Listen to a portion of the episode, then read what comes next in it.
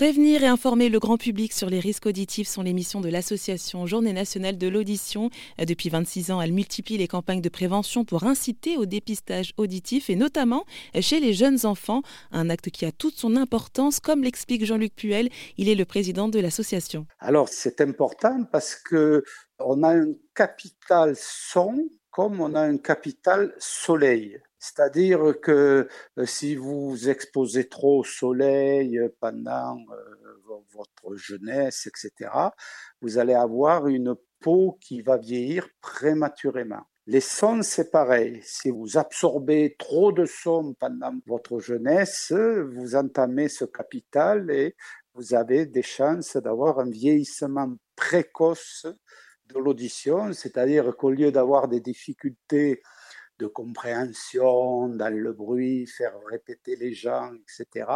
C'est pas à 60 ans que ça va arriver, mais c'est à 40 ans. Et pour continuer d'ailleurs l'analogie avec le soleil, on a une relation entre l'intensité du son et la durée. C'est exactement pareil pour le soleil. Hein. Si vous allez sur une plage euh, de la Côte d'Azur en plein mois d'août euh, à 13 heures, hein, en 10 minutes, vous avez un coup de soleil. Si vous allez sur une plage euh, normande, la même saison, vous aurez le même coup de soleil, mais au bout de trois heures. Donc, il y a toujours cette relation entre le niveau d'exposition et la durée. Et à savoir, le site de la Journée nationale de l'audition propose des tests auditifs.